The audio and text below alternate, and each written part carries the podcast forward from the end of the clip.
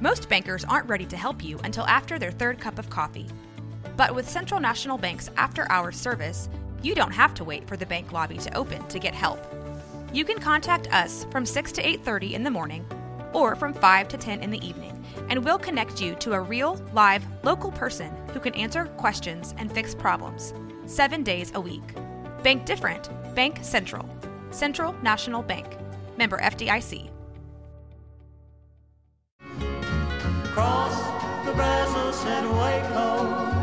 Ride hard and I'll make it by dawn. Cross the Brazos and Waco. Welcome to the Waco History Podcast. I'm Randy Lane, great grandson of Waco architect Roy E. Lane. Over 100 years ago, he designed the Alico Building, Hippodrome, and other well known landmarks. My co host, Dr. Stephen Sloan of Baylor's Institute for Oral History, is helping me learn Waco's known and unknown stories. On this episode, Invisible Icon, the Tom Wilson story. If you look at the Wikipedia page for Tom Wilson, the very first page of there is a picture of him and Bob Dylan. The Waco native music producer is behind some of the best known artists of the 1960s. Keep Waco Loud, another Waco centric podcast, is putting together a series exploring his legacy. We talk with one of the producers of the podcast, Zach Burke, about the upcoming project. Tom Wilson is the reason we have Simon and Garfunkel. Subscribe to their podcast feed and get the first episode on July 7th. And now, join us on a trip into Waco's past. Cross the Brazos and Waco. Make it by dawn. Cross the Brazos and Waco. I'm safe when I reach San Antone. Tom Wilson was a music producer during the 50s, 60s, and into the 70s. And the artists that are on his list of who we got to work with were kind of a who's who of the time, in a sense. The big three being Bob Dylan, Simon and Garfunkel, and the Velvet Underground. But then there's also people like Frank Zappa and the Mothers of Invention, the Animals, a lot of great jazz artists, you know, Sun Ra, Cecil Taylor. Uh, he did a session or two with John Coltrane. So just amazing artists that he interacted with and helped create great music with. After his death, it seemed like he didn't get the same amount of credit that a lot of people did. Everybody knows who Phil Spector is. You know, everybody knows these great producers. And while uh, maybe Tom didn't have an iconic sound like a Phil Spector with that whole wall of sound type, he influenced the music and different genres a lot, especially during the 60s, in my opinion. Even hinting at one point in time for throw a little nice nugget out there of he feels like he helped Dylan kind of go more electric there with the switch in the mid 60s. So, which is a big thing for Bob Dylan's career. So, the short answer, the whole too long didn't read Reddit post, he's a great producer who worked with Bob Dylan, Simon and Garfunkel, the Velvet Underground, and just influenced music greatly. Part of the reason why he's not recognized as much, Zach, is he dies at a fairly young age, right? He dies at the age of 47 in 1978. His father also died early too, but that mixed with, you know, other things that maybe towards the end of his career, he didn't resonate with that music at the time with the rise of, you know, punk and stuff as he did and was able to get stuff of the 60s. It's something that we're looking to explore, you know, a lot more in depth because that's the big answer of why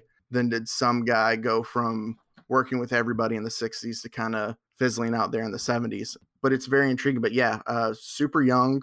He's actually buried over in uh, the Doris Miller Memorial Cemetery with his parents. And that's great that you mentioned that because one thing that you did in researching him is you wanted to kind of establish his Waco credentials. Can you talk a little bit about uh, Tom Wilson as a Wacoan? So I listened to the last episode you guys did about Jules Bledsoe, which is another guy that when I went through my list, obviously I came across Jules Bledsoe. And if it weren't for me discovering Tom Wilson, I probably would have gone down that route of a guy who is just horribly underrated or just unknown in a sense for what he was able to do. Funny enough, there are tons of interweavings between Jules Bledsoe and Tom Wilson and the Wilson family, the main one being New Hope Baptist Church. Tom's grandfather was a man by the name of B.T. Wilson, is what he went by, or Burtress. And they moved from Illinois here to Seguin before then moving up to Waco. They moved to Waco because BT was a college professor and he worked at Central Texas College in the early 1900s, which again, this this whole family has just so much of first and just great kind of events that they're able to accomplish as African Americans in the time, the whole family. And it's just truly remarkable. But he worked as a professor at Central Texas College and he owned a rug laundry down on on North 8th Street because he believed that what Booker T. Washington said that minorities needed to own their own businesses and he also wanted it and help to send his sons to college as well. So they had a rug laundry and he was a professor. He was also on the building committee for New Hope Baptist Church. They had five sons, one of those being Tom's father, which is Tom Wilson Sr. Tom Wilson Sr. ended up being one of the choir directors at New Hope Baptist Church. He actually led a choir at the Texas the Centennial in 1936 and was there and so again New Hope is is a huge thing. Tom apparently I think from what I read was a part of the choir while he was there too. His grandfather worked after that at, as the principal at Moore High School, which then his uncle took over. Joseph Wilson, I think he went by JJ, and was the principal at Moore High School for 37 years. There's just so many different ties to Waco history and the Wilson family that it's just so great.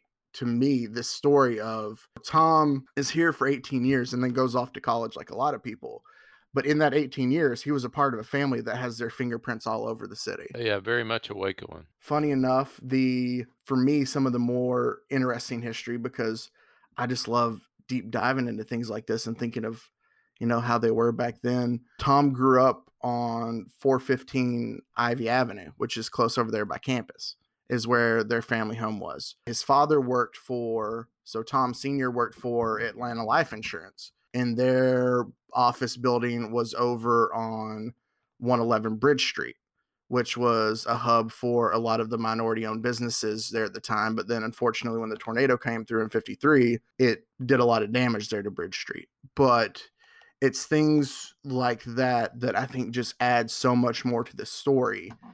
is not only the great things that Tom was able to do in the music industry, but also how his family connects to Waco as a whole. I mean, I, I I love the fact that also, you know, Tom's grandpa, this rug laundry that they had, eventually was passed on through the family after their grandfather died. But the family loved music so much, and they would have like these local jam sessions that they would have at the rug laundry, which is kind of how you know Tom developed a love for music in a way too as being around these as well so just so much that's intertwined with waco that i think just adds to the story and so i know you're going to go into his history about how he becomes a record producer but can you kind of talk to me about how he goes from from waco and being an african american to reaching that level of success far away from here originally he left and went to fisk university which is in Tennessee. And I'm trying to think. Nashville. Is okay. It's yep. in Nashville. And he was there. And while he was there at Fisk University, he was invited to Harvard University. That at the time, but there was a guy by the name of Chuck Israels, who's a bass player actually, who met Tom while he was there in Harvard and just talked about Tom kind of stuck out a little bit just because there weren't a lot of African American men there at Harvard in the early 1950s but that he was just as smart as anybody else. And he showed up and it kind of blew Chuck away because, you know, finding out that he was from this small Texas town, everybody automatically thinks probably, you know, well, what's he doing here in Harvard? Oh, this must be one of those things where they're going to accept so many, you know, black students now. But Chuck said that he was as bright or as smart as anybody there, that it was one of those things of like Tom was just a smart, talented individual, even from the beginning there, before getting into the music industry. The love for music, I think, goes back to New Hope with his father being the choir director. And obviously, apparently, the family listened to a lot of classical and gospel music. And then somewhere along the way, love of jazz came into the Wilson family. And Tom was a huge fan of jazz and then was able to work at the Harvard College radio station. And he would then turn around and kind of do what he got to experience as a kid and have jam sessions there at the college, the college radio station with different jazz musicians. So it's from there then that I think he gets the idea kind of branching out and working in music more. But the roots are set there. It's from everything there at New Hope with his family. He was also part of the Jazz Society there at Harvard too, and being able to DJ campus station there that I think it just kind of grew in him more to think that all right, this is what I'm going to do kind of thing. Did he actually play an instrument or did he just appreciate it? He played trombone. That's the one thing that I know. Yeah. I think he learned that when he was super young. I say super young, like 12 years old or so. But as far as I can find, funny enough, trombone is the one instrument that everybody talks about that he learned how to play. but then you have to think, you know, there's so many music people out there that, oh, I learned how to play this, but then over time they teach themselves how to play everything else. So maybe it turned into something else, or maybe it was just what I think more is he just enjoyed the music. He enjoyed being around those people who played great music and he appreciated that. He was an ambassador for good music and he knew it when he saw it or when he heard yes, that that is a that is a great way to phrase it. So when he gets started, yes, it's about bringing this jazz, these jazz artists that he's working with at Harvard. It's about Mhm. pressing some LPs with that group. Yes. Okay. He there's an attempt to start his own record label, and obviously we'll dive into that more on Invisible Icon, but it doesn't go the way he wants it to. And so that's how then he winds up at Columbia. But in that time, he does work with those jazz musicians that he looked up to. Sun Ra is a big one. I brought up Cecil Taylor earlier, also John Coltrane. He's working all those while he's trying to make a record label work. And there's some great stories with that too. But then it just doesn't wind up like he wants to. And so now he has to go and work for somebody else. The goal is to, if you have your own record label, you run everything. So you don't have to answer to anybody. And then unfortunately, if it doesn't work out, he has to go answer to people. But little did he know it would it would open up a lot more for his music career by doing so. So I don't want to give too much away. We've talked about this before, and I, I really want to push people to listen to your podcast. So can you tell me about the way you're kind of sectioning off this podcast and, and who you're expecting to have as far as like interviews and stuff on that? So obviously, we want to focus on all of the local ties to start off and just kind of set those Waco roots that we've talked about because I think that's a strong part of the story too. Then we'll talk about the college years more in depth. You know, he wound up at Harvard, the people he meets there, then starting his own record label and how that goes before getting the job with it was actually with uh, United Artists Records that leads to working for Columbia. And once he gets to Columbia is when things go into high gear because that's working with Bob Dylan, that's being a part of the albums, the times they are a changing, that's being a part of bringing it all back home, and even working on like a Rolling Stone. And there's a great, great story that will be on the podcast about that. How influential in a way he was for like a Rolling Stone, which is considered at least by Rolling Stone to be the greatest song of all time. I don't know if it's just because it says Rolling Stone. Um, Good criteria. but then, you know, from there, he winds up at Verve and MGM. That's where he works with the animals. That's where he works with Frank Zappa. There's so much to this story. I skipped actually while he was still working at Columbia, is where he works with Simon and Garfunkel. And Which is a great story. Save that for the about their their debut album. Yeah. Yes, no, that that's so fantastic. I think that we could do a whole episode on that story itself. So we might end up breaking the Columbia stuff into two episodes because there's just so many moving parts. But the teaser that I can throw out there, I think, is Tom Wilson is the reason we have Simon and Garfunkel. There and we'll just go. leave it at that. So moving on then from there, working at Verve and MGM, he had his own radio show, other artists he worked with. There's just so much stuff that we have, and it's just so much great content and a great story and we are looking to forward to telling it so much so we can hopefully be able to you know tell this man's story to people who either know a little about it don't know anything about it at all or maybe you know there's somebody lucky enough to know the whole story but still might not know the more intricate things. I mean i've gone down a bunch of different roads making phone calls sending out emails recording on you know with my little handheld zoom microphone in the car to somebody who will finally talk to me to try to get notes on stuff. It's fun playing that investigative reporter but in this case i feel like it's worth it. It's something that's been super close to me really been something that i've wanted to achieve for the past two three years. It's a man that i feel is just again criminally unknown and especially if i can get him recognized in the city that's great.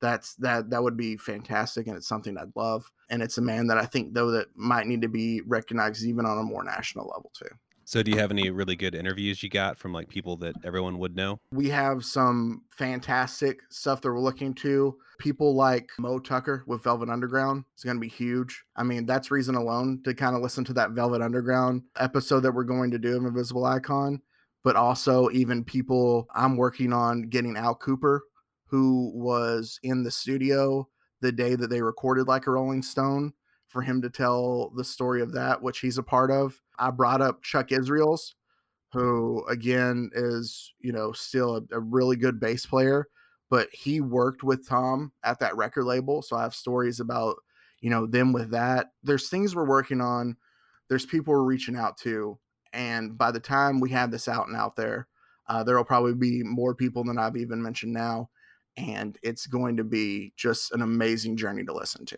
All right. And I plan on trying to time this release of this podcast to right before you guys launch your podcast. So to make sure everyone's, you know, subscribed up and and ready to go when your podcasts drop, where exactly can they find it and how can they subscribe? We're going to have it on all the same venues that you can get the Keep Waco Loud podcast. So we'll have it there, obviously on the website through where you listen to podcasts, the Apple Podcasts. There's so many of them now, Right. But I can guarantee you, if you can listen to a Keep Waco Loud podcast there, you're going to be able to find this. It's just going to be, it'll be the invisible icon who is Tom Wilson that you'll be looking at as an episode instead of Keep Waco Loud icon. And we're expected to drop this you know episode one to get these things going and we want to be able to release it a new episode each week for about nine ten weeks until we get it out there so That's a That's lot of plan. episodes.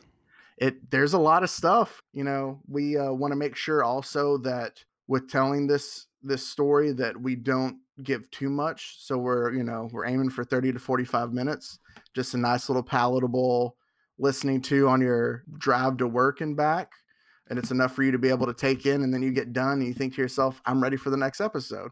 You know that's that's the goal. So i'm stoked about this and i'm looking forward to it so much So just make sure that you're subscribed to the Keep Waco Loud podcast and then follow their presence on social media and their website to make sure you don't miss it, right? Yes. And I will go through, if you would like to follow me on Twitter at Zachary Burke, I will go through and be plugging everything as well. It's something that, again, if you follow Keep Waco Loud, if you follow me, if you follow Rogue Media Network, you're going to find this. And we're going to do our best to make sure that we get it to those people who don't follow us either, and getting it out there for everybody to be able to consume and enjoy the story. You know, we've talked a lot about different Wacoans that have left a legacy on Waco long past when they've been alive. What do you think is the legacy that Tom Wilson leaves in Waco? What what do you think he would say to future generations? I think that, in my opinion, he's a man who knew how to get the best out of people, who was able to sit there and put out the best product without having an ego to do so. I guess the biggest thing to take away or the legacy there is it's about the art in a sense. It's about whatever that passion is of getting out and being able to do the best you can and not letting everything else kind of weigh you down, but finding a way to do the best you can and get out the best creative product that you can. That's great. So sometimes it's not about being the front man that everyone knows, but it's the guy, No. the collaborator who brings all the great people together. Exactly. I think that that can be said for a lot of people throughout history. if certain people aren't involved. There's so many people that are behind the scenes of stories that end up leading to these great big things. If you're able to get out the best product possible, then it's okay to be behind the scenes a bit. Tom, to me, was a person who was a more us, us, us, or just, hey, I'm going to help lift you guys up kind of thing. And I think that that's what's great about this as well is he helped take these artists to another level. And I think that that should be part of his legacy is what he was able to do, you know, whether it be a more electric sound with Dylan, whether it be what happened with Simon and Garfunkel, or there's a crazy story that we'll get to on the podcast too. You know, even guys that he came across that he could have signed and brought in, but for some other reason or another wasn't able to work. And then that guy went on to do great things on his own without it. There's just so many. I, I just think his legacy is he helped get people to where they needed to be without having to be at the forefront of it. Zach, I think it's wonderful that you're doing this. Yeah, I can hear it in your voice. It's a passion project for you to get this story out. It sounds like y'all are doing it the right way. I appreciate it and hopefully so. I'm so happy to finally be able to get to a point where we can get this out and, you know, help finally be able to present this invisible icon out to the public. And part of the reason why I love that name for this podcast is because I feel like it is so fitting it's a man who it's invisible in the sense of not like he didn't do anything, but in a sense of where he's not as known as maybe he should be for the iconic things that he was able to do. So I think the invisible icon fits Tom Wilson, and I'm so just excited for this podcast journey that we're going to be able to take people on. You know, and Garfun- Garfunkel's got to be sheltering in place, so he ought to be available. I mean, yeah, yeah, yeah get Garfunkel hey, for this thing. Yeah, I, I will because yeah. I feel like no disrespect to Art, but he might be a little bit easier to get than Mr. Paul Simon. So, uh, well, thanks so much for coming on and and telling your story and telling Tom's story, or at least part of it. You know, kind of whetting our appetite for your podcast series, and we look forward to listening to it. Hey guys, I appreciate the time very much. Go ahead and subscribe. Make sure you look out for Invisible Icon, who is Tom Wilson. I can tell you that, at least in my opinion, it's a story that we're all passionate about that we want to get out there. And I don't think you'll be disappointed at all in this story. Uh, thanks again for having me on. Thanks, Thank man. you, Zach. Again, we'll put this in the show notes, but subscribe to Invisible Icon, the Tom Wilson story, wherever you get your podcasts. First episode drops on July 7th cross the Brazos and Waco. Ride hard and I'll make it by dawn. Cross the Brazos and Waco. Thanks for listening to the Waco History Podcast.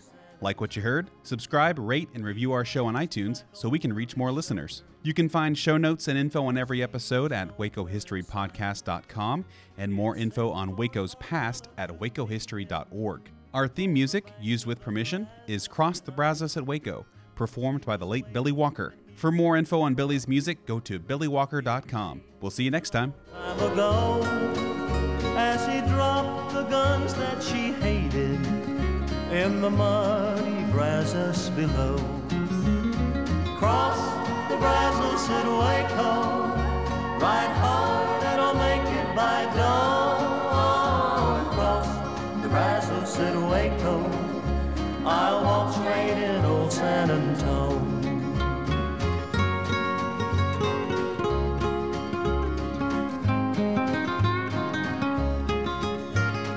The night came alive with gunfire. He knew that at last it'd been found. As the ranger's badge showed brightly, El Bandito lay on the ground. Carmela knew he was dying, that all of her dreams were in vain. As she kissed his lips for the last time, she heard him whisper again. Cross the Brazos and Waco, ride hard and I'll make it by dawn. Cross the Brazos and Waco, I'm safe when I reach San Antone.